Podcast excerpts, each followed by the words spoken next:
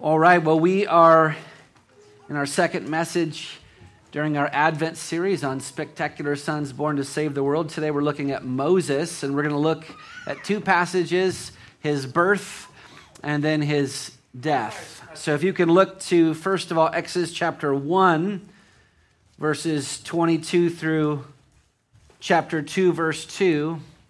And then our second place will be Deuteronomy 34 7 and 12.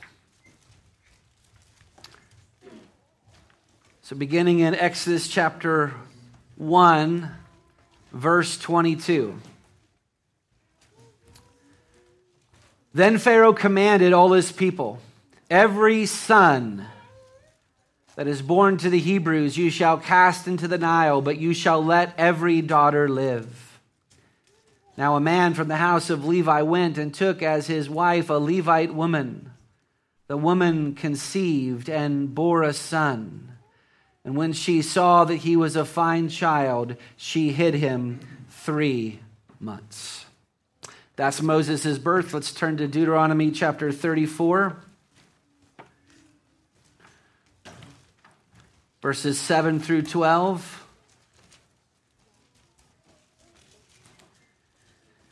This is Moses' death. Moses was 120 years old when he died. His eye was undimmed and his vigor unabated. And the people of Israel wept for Moses in the plains of Moab 30 days. Then the days of weeping and mourning for Moses were ended. And Joshua the son of Nun was full of the spirit of wisdom, for Moses had laid his hands on him. So the people of Israel obeyed him and did as the Lord had commanded Moses.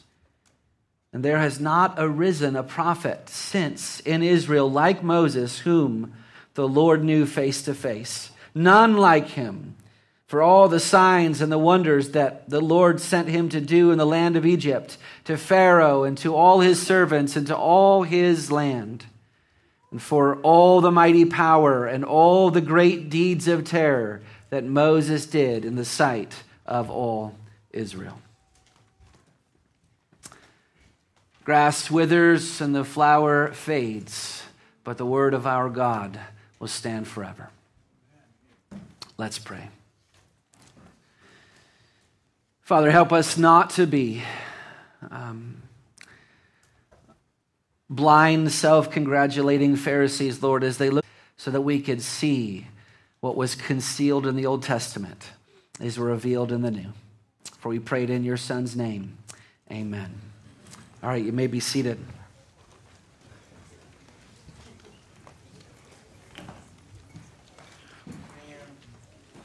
So, the premise of this series is that Jesus Christ wasn't the first son that was born to save the world. God had actually sent many forerunners into the world to show what he would accomplish. Um, this is the story of human history as we looked at Genesis 3:15 briefly last week that the offspring of the woman would come and crush the dragon's head. And so profound was that first promise that it set the expectation for all of human history. Remember, immediately Eve's started looking for the son. I have a son uh, born from the Lord. And then Lamech, Noah's father, said the same thing. Well, maybe this son will bring relief. Last week, we saw how Isaac was a spectacular son. He was taken up to Mount Moriah to be a human sacrifice. But of course, he was spared, but a later son would not be. And likewise, there have been many spectacular sons born to the race of men. Noah was born to save the world from the flood, Genesis 5 28 and 29. Joseph was born to save the world from famine, Genesis 45 5. Jeremiah was born to be a prophet to the nations, Jeremiah 1 5. Paul the apostle was born to preach the gospel to the Gentiles, Galatians 1 15 through 16. But all of these sons are only shadows of the one spectacular son sent from heaven. But it's important to study these sons because in them we actually see a fuller picture of what Jesus came to accomplish. So last week we looked at Isaac. This morning we're looking at Moses. God willing, next week we'll look at Solomon. So let's look first at the spectacular birth of Moses. But I, I want us to start where we left off last week. So if you could turn with me to, to Genesis 22. After the, after the service last week, a teenager came up to me, and I love this because that means you guys are listening, um, and asked if this angel of the Lord that spared Isaac, if that was Christ himself. Let's look again at verse 10. Then Abraham reached out his hand, took the knife to slaughter his son, but the angel of the Lord called to him from heaven and said, Abraham, Abraham. And he said, Here I am. He said, Do not lay your hand on the boy or do anything to him, for now I know that you fear God, seeing that you have not withheld your son, your only son, from me. So, how do we know that this angel of the Lord is Christ? It's one thing to say it, it's one thing, it's another thing to see it. Well, first, on the one hand, this angel of the Lord distinguishes himself um, from God by speaking about God in the third person. Notice halfway through verse 12, he says, Now I know that you fear God. However, on the other hand, he identifies himself with God by speaking in the first person. Halfway through verse 12, seeing that you have not withheld your son, your only son, from me. So, how can he speak in both ways? Well, there's only one solution. He is simultaneously the one who is sent from God, the angel of the Lord, and he is equal with the one who sent him, the Lord himself. Who fits that description? Only the Son of God. Only Christ. Now we'll come back to that. That's actually important. What does he promise Abraham? Look at verses 15 and 18 because this sets up the rest of redemptive history. The angel Lord called to Abraham a second time from heaven and said, By myself I have sworn, declares the Lord, because you have done this and have not withheld your son, your only son, I will surely bless you, and I will surely multiply your offspring as the stars of heaven and as the sand that is on the seashore and your offspring shall possess the gate of his enemies, and in your offspring shall all the nations of the earth be blessed, because you have obeyed my voice. This is, this is the renewal of the Abrahamic covenant. Now, the reason why that's re- relevant for us is because all of us today who belong to the Lord Jesus Christ belong to that same Abrahamic covenant.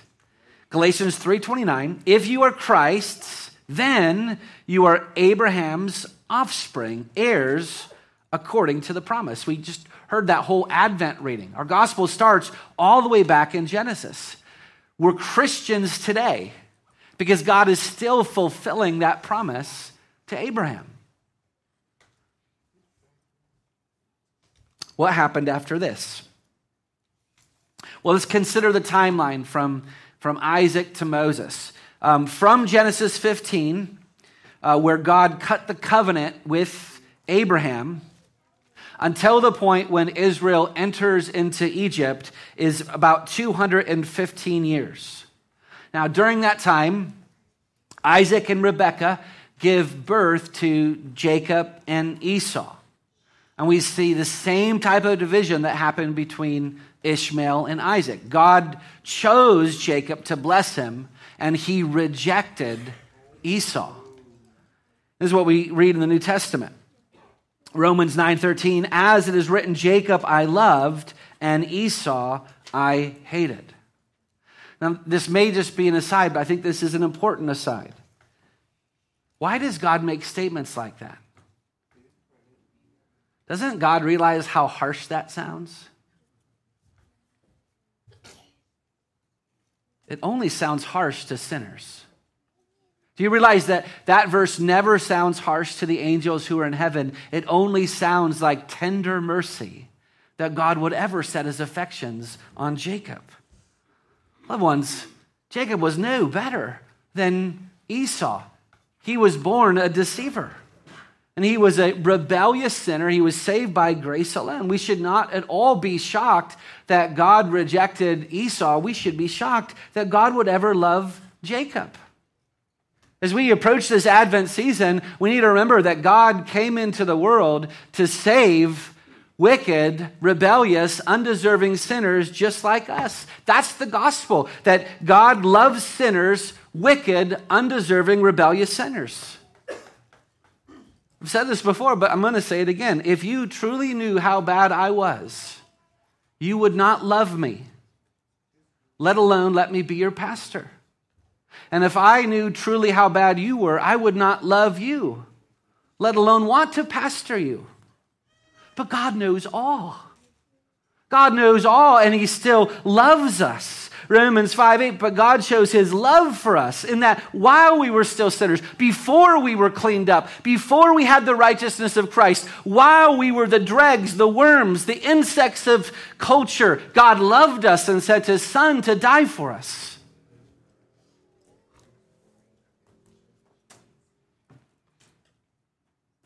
Now, after this, Jacob, this sinner that God loved, and his wives gave birth to the 12 patriarchs, and they became the 12 tribes of Israel. And this is where Joseph comes into picture. Now, he who has ears, let him hear. Joseph was Jacob's son that he loved more than any of his other sons. Genesis 37 3. Joseph was hated by his brothers. Genesis 37 4. Joseph was betrayed to slave traders for 20 shekels of silver. Genesis 37 28. And God was behind all of this. Psalm 105 16 and 17 says that God summoned a famine on the land and broke all the supply of bread. And he sent a man ahead of them, Joseph, who was sold as a slave. This is the narrative in the book of Genesis. And then what we find is that Joseph finds himself in Egypt in prison. Pharaoh brings him out of prison to interpret his dreams. God, he told Pharaoh, was going to send a worldwide famine, Genesis 41 1 through 36. And what happened after that?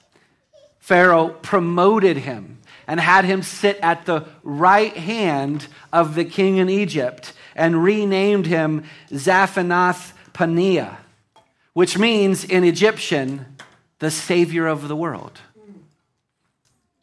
Genesis 41 45. You see, Joseph was another spectacular son. By God's grace, he saved not only all of Israel, but all the world by providing for them during the famine. Now, that brings us up to the book of Exodus. So turn with me there.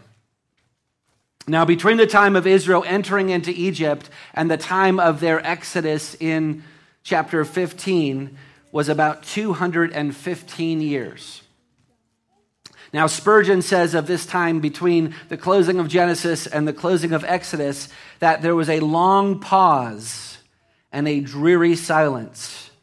No prophet spoke in Jehovah's name, no voice of God in priestly oracle was heard, but all was silent while Israel dwelt in Egypt. 215 years of not hearing from God. A little bit less. We read in, in verse 8 Now there was a, rose a new king over Egypt who did not know Joseph. And he said to his people, Behold, the people of Israel are too many and too mighty for us. Come, let us deal shrewdly with them lest they multiply, and if war breaks out, they join our enemies and fight against us and escape from the land. Therefore, they set taskmasters over them to afflict them with heavy burdens. But this didn't work. Israel continued to be fruitful, multiply, and Egypt continued to decrease. And so Pharaoh, that dragon, that seed of the serpent incarnate, he established his final solution. He ordered that all of the midwives would kill the first, uh, the Hebrew male child that exited the womb, verse 16. But of course, that didn't work because the midwives disobeyed him. And he says in verse 22 Then Pharaoh commanded all his people, every son that is born to the Hebrews, she shall cast into the Nile, but you shall let every daughter live. And this was the Holocaust of the ancient world.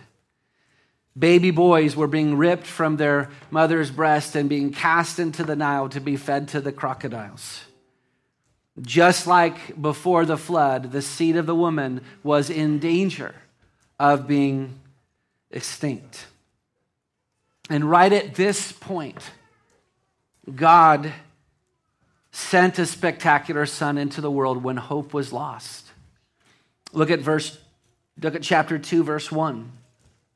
Now a man from the house of Levi went and took as his wife a Levite woman.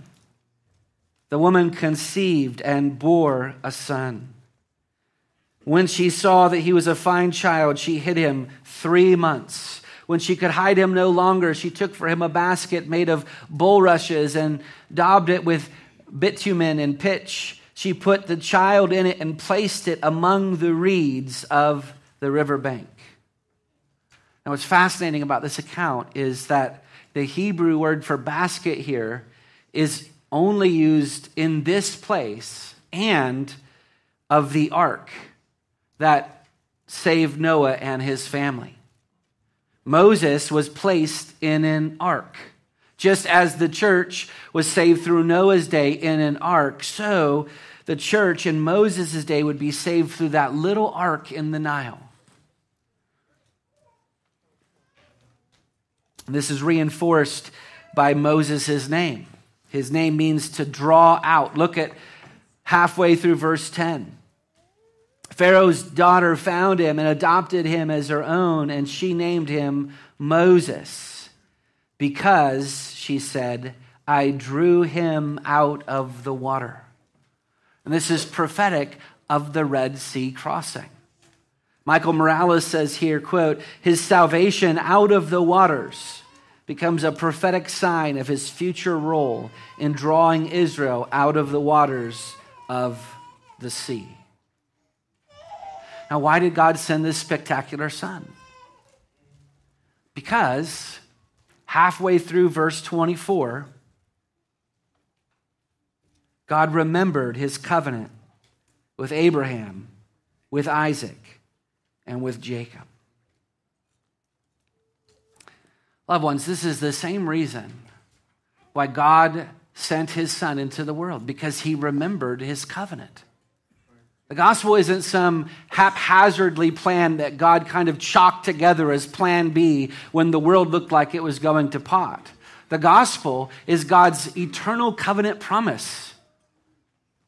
Genesis 3:15 God promised that a one would be born of the offspring of the woman. That's the virgin birth. Christ came. God promised through Abraham his covenant that he would bless the nations through his family and Jesus when he instituted the Lord's supper he said this is my blood of the covenant which is poured out for many for the forgiveness of sins Advent the arrival of Jesus Christ is proof that God never breaks his word. He's a covenant making, covenant keeping God.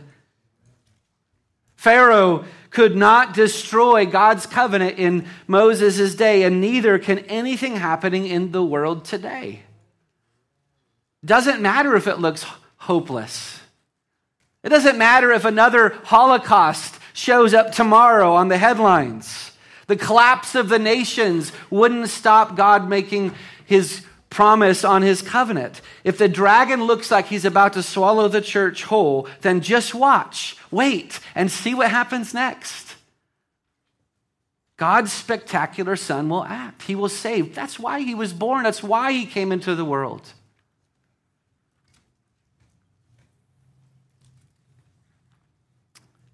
So let's look at the spectacular biography of, of Moses. And I want to look at the lens of Moses' life through his obituary. Uh, turn back to Deuteronomy 34. Last week, we, we saw that Isaac was a type of Christ because of how he was brought forth as a human sacrifice. He was a type of Christ's priestly office. Shorter Catechism, question 23 asks How does Christ execute the office of a priest? Answer In his, one, in his once offering up of himself a sacrifice to satisfy divine justice. So Isaac was a type of Christ's priestly office, but Moses here is a type of his prophetic office. Shorter Catechism, question 24 How does Christ execute the office of a prophet? Answer in revealing to us by his word and spirit the will of God for our salvation. Now look at what it says about Moses in verse 10. There has not arisen a prophet since in Israel like Moses, whom the Lord knew face to face. In other words, there was no prophet like Moses in the entire Old Testament. God knew him face to face, as the verse says. And this began back in Exodus 3 when God appeared to him on Mount Horeb in the burning bush. And he revealed to him his plan to save Israel. And he does this again and again and again. We've had the privilege of going through the book of Exodus. Do you realize that since Exodus 3, there's not been one chapter where God doesn't directly speak to Moses. I, went through the whole book. I, only found like three chapters where Moses then starts talking to the people of Israel to direct them how to build the tabernacle, where it, it seems like God is not speaking there. But even there, he's relaying the words of God that he received from him to the people. God is speaking to him everywhere. Spurgeon says here, quote, Sometimes God spoke to Noah, or he spoke to Abraham, or Elijah, but it was upon occasions only. But with Moses, the Lord spoke continually. And this is especially seen when Israel arrives at Mount Sinai in chapter 19, and God invites Moses up to the top of the mountain, and for 40 days and 40 nights, Moses speaks to God. And it says in chapter 34, 28, that he neither ate bread or drank water. Why does it add that little tidbit there? Because his, his bread and his water was communion with God. That's what his food and drink were. Furthermore, whenever Moses would go to the tent of the meeting, Exodus 33 9 says that the pillar of cloud would descend and stand at the entrance of the tent, and the Lord would speak to Moses. Verse 11 Thus the Lord used to speak to Moses face to face as a man speaks to his friend. So during these regular encounters with the Lord, which took place over 40 years, God revealed to Moses everything that we find in the first five books of our Bibles. The creation, the record of creation, the fall, the covenant of grace, the flood, the calling of Abraham, Israel's slavery, the Ten Commandments, the pattern of the tabernacle, the priesthood, the sacrificial system, the civil code of Israel, all the promises and all the threatenings God revealed to Moses he revealed to Moses everything that Israel would need for their family life, for their religious life, and for their civil order. Moses was, humanly speaking, the author of the entire Old Covenant. He was the prophetic light of the ancient world. He revealed to all mankind the will of God for our salvation. I mean, we take, we take that for granted because we have a finished product, right? We have all 66 books of the Bible. But put yourself in Israel's shoes when they enter into Egypt. Now, they had, you know, uh, verbal tradition, but Israel was in darkness. They had no special revelation that was continued on in, in written form. Dear congregation, you have to feel the gravity of this. I think that many evangelicals are unbalanced in the way that we view the, the prophet and priest and, and kingly offices of Christ. I, I know for myself, I tend to elevate the, the priestly office of Christ, that he was the sacrifice for our sins. And I, I tend to de emphasize the prophetic office, that he revealed the will of God for our salvation. But, but that's entirely wrong. Um, to give an example, it's true that Isaac, not Moses, was brought, was brought to Mount Moriah as a sacrifice. But how do we know about it? We know about it because of Moses. We know about it through his prophetic office. It's, it's kind of like, well, which, which one do I want, the priestly office or the prophetic office? Well, that's kind of like being 30,000 feet up saying, which wing do I want, the right hand or the left hand? You need both. Children, boys and girls, imagine if your parents never taught you anything.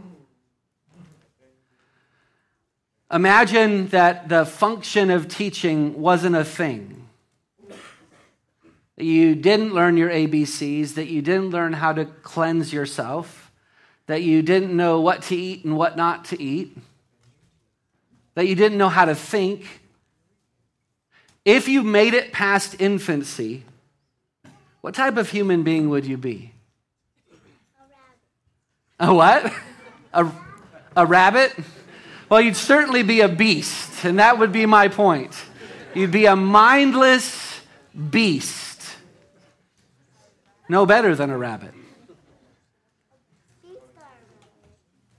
Congregation, without the prophetic office, that's how we would be.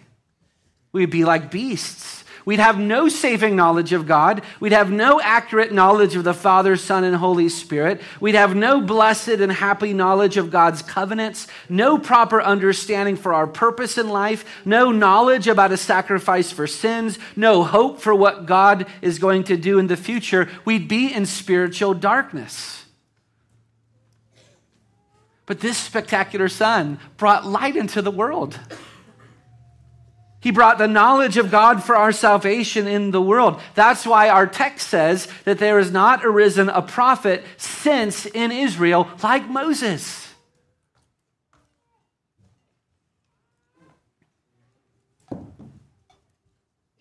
But it raises the question who was it precisely that gave Moses this revelation? Who taught Moses? Turn back to Exodus chapter 3, verse 2. This is Moses' first encounter with the Lord. We're asking the question who taught Moses? Exodus chapter 3, verse 2. What does it say there? And the angel of the Lord appeared to him in a flame of fire out of the midst of a bush. The same angel who intervened at the sacrifice of Isaac is here instructing Moses. This is, this is no one but the Lord Jesus Christ himself, the pre incarnate Son of God. Jesus did not begin his prophetic ministry when he was born. 1 Peter 1:11 says that the prophet spoke through the spirit of Christ. The prophets were getting all of their prophetic utterances from Christ himself. Who do you think it was that met with Moses on Mount Sinai to give him the Ten Commandments? Turn with me to Acts chapter 7, verses 37 and 38. This is where Stephen is rehearsing all of Israel's redemptive history to the Pharisees. And he tells us who gave the law to Moses. Acts chapter 7, 37 and 38. This is the Moses who said to the Israelites, God will raise up for you a prophet like me from your brothers. This is the one, Moses, who was in the congregation in the wilderness with the angel, the angel of the Lord who spoke to him at Mount Sinai.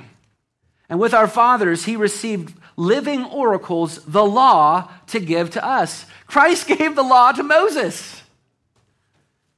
As an aside, we should see how foolish it is whenever we pit Jesus against the law. Jesus is the one who gave the law. he's not merely a prophet, he's the prophet of prophets. Moses was, was great precisely because the words that he spoke came from the Son of God himself. Now, how did Israel receive all of these prophetic words from Moses? Did they rush to hear him? Did they eagerly eat up his words? Did they cry out for more? Did they, did they say with grateful hearts, Give us more? No, they hated him for it.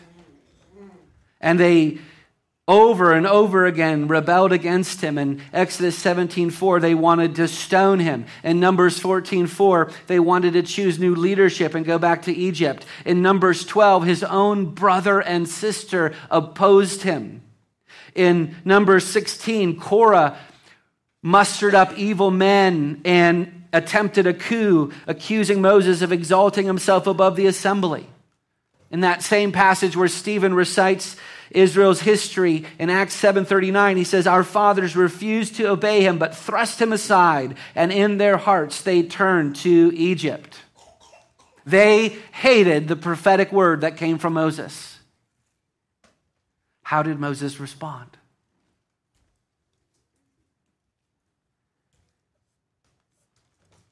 The scripture says he was the meekest man on all the earth he patiently bore it again and again. Except for one incident at the rock where he struck the rock in Numbers 20.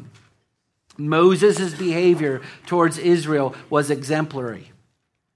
As Spurgeon says here, quote, he was so meek and gentle that for 40 years he bore with the most rebellious and provoking nation that ever existed. He loved the people of Israel even when they deserved it the least. The, the pinnacle example of this is when Moses is up on Mount Sinai. And down at the base of the mountain, the children of Israel make the golden calf. You have to understand what's happening there theologically when, the, when Moses is receiving the covenant with God, God is marrying Israel and bringing himself to him. And at that exact moment, Israel is committing adultery on her husband at the base of the mountain. And God is so angry Exodus 32:10 Let me alone that my wrath may burn hot against them that I may consume them in order that I may make a great nation of you. So, so God tells Moses I'm going to destroy them. They committed adultery on my wedding night and I'm going to start over with you. And Moses says Please don't do that. He intercedes for Israel and he offers up his own life in place of theirs. Exodus 32 32. But now, if you will forgive their sin, but if not, please, please blot me out of your book that you have written. Truly, Moses was a spectacular son. Though Israel continually um, rebelled against them, he continually interceded and bore patiently with them and loved them, even offering up his own life to save them. That brings us then to our last point the true and better Moses. Again, it's so clear, isn't it? God raised up Moses in order to point us to this other spectacular son, the Lord Jesus Christ. Moses indeed was the greatest prophet of the ancient world, but there was a better one. Consider 10 ways how Jesus far surpasses Moses. Number one, as a prophet, Moses was only a man, but Jesus was the God man. John 1 1, and the Word was with God, and the Word was God. Number two, as a prophet, whenever Moses spoke, he always had to say, Thus says the Lord. But whenever Jesus spoke, he spoke as the Lord. John 4:26 Jesus said to her, "I who speak to you am he." Number 3, as a prophet Moses was a servant of God, but Jesus is the son of God. Hebrews 3:5 Now Moses was faithful in all of God's house as a servant to testify to the things that were to be spoken of later, but Christ is faithful over God's house as a son. Number 4 Moses was the founder of the old covenant, humanly speaking. But Jesus is the founder of the new covenant. Hebrews 8 6, Christ has obtained a ministry that is as much more excellent than the old, as the covenant he mediates is better, since it is enacted on better promises. Number five, Moses had such a overflowing portion of the Spirit of God that God was able to take from him and place it on 70 elders in Numbers 11:35 but God gave the Spirit to Christ without measure. John 3:34 and he pours out that spirit on all of us who believe. John 7 7 37 through 39 Number 6 Moses performed the greatest miracles in the ancient world, didn't he? The parting of the Red Sea, the turning of the Nile into blood, but, but Jesus performed the greatest miracles in the universe. He rose from the dead. He, he reconciles sinners with God. He regenerates us and brings us back from the dead and raises us up into heavenly places. John 21, 25. Now, there are also many other things that Jesus did. Were every one of them to be written, I suppose that the world itself could not contain the books that were written. Oh, to get to glory and to read the books of the, of the works that Jesus accomplished. Number seven, as a prophet, Moses didn't always obey the Lord, but Jesus obeyed the Lord all the way to death. Philippians 2 8, and being found in human form, he humbled himself by becoming obedient to the point of death, even death on a cross. Number eight, Moses was meeker than any other man, but he was not able to bear the burden of Israel in Numbers 11 12, he said, Did I, he says this to the Lord, did I conceive these people? Did I give them birth? Why do you tell me to carry them in my arms? He was unable to bear the burdens of Israel, but Jesus bears the burdens of all of his people. Psalm 68 19, praise be to the Lord, to God our Savior, who daily bears our burdens. Isn't that one of your greatest comforts when you're going through it? That you're promised that you cast all of your anxieties on Him. Why? Because He cares for you, He's able to bear up underneath it.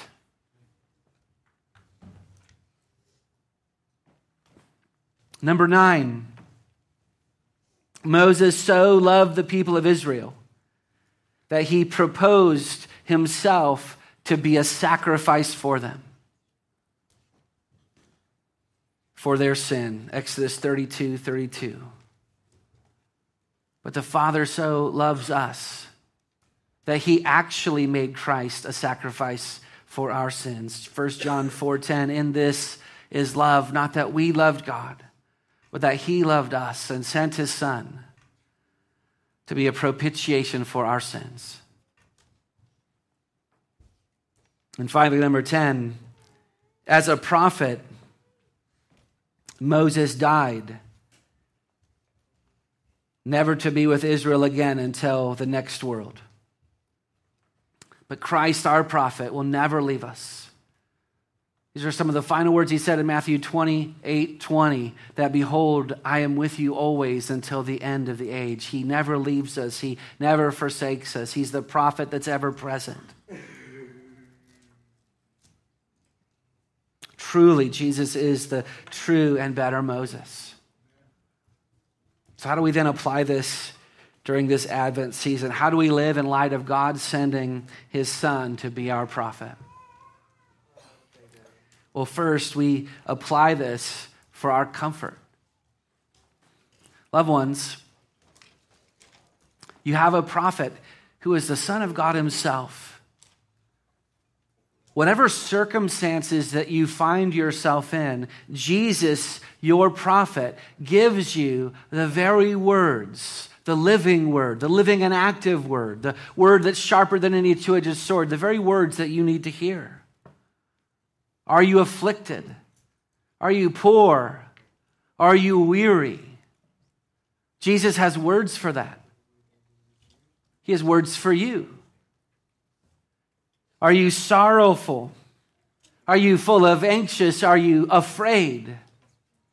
Jesus has words for that. Have you been lied to, abused? Have you been led astray? Jesus can speak to that. Do you feel lost and confused and ignorant?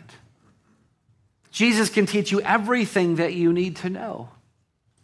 God didn't merely send his son into the world to die for our sins, as infinitely precious as that is. He, he sent his son into the world to lead us to him, to teach us who God is. And, he ha- and the scripture says that he has given us everything that we need for life and godliness. There's nothing that the living word has left out for you. Secondly, we apply this as a warning. Apart from the teachings of Jesus Christ, no one can be saved. Outside of Christ's words, there's no salvation. When Pharaoh and the Egyptians refused to listen to the prophet Moses, it cost them their lives, but it will cost the reprobate far more than merely their lives for refusing to listen to Christ. Hebrews 12:25 says, "See that you do not refuse him who is speaking. For if they did not escape when they refused him who warned them on earth, much less will we escape if we reject him who warns from heaven." The fallacy that non-Christians believe today is that they don't need the words of Jesus. That they can get along quite well, thank you very much. Which I just respond look around at the culture today. Does it look like they're getting along quite well? Thank you very much. No, it does not. We live in a culture of death, and the reason why our culture is dying is because it has rejected Jesus' life giving words. And there's no way to get back to life with, without Christ. I am the way and the truth and the life, Jesus says. Non Christians turn to, to false prophets like Muhammad or the Pope or the president of the Mormon church or to their political party or to that image that is looking right back at them in the mirror and they think that those words will be enough. They won't be, they can't be, they they'll lead you to death. If, if you're in that camp, if you're rejecting the words of Jesus, then I plead with you come to Christ, come to the living word. Come to the prophet, the true prophet whom God sent into the world, and he will give you life. Listen and live.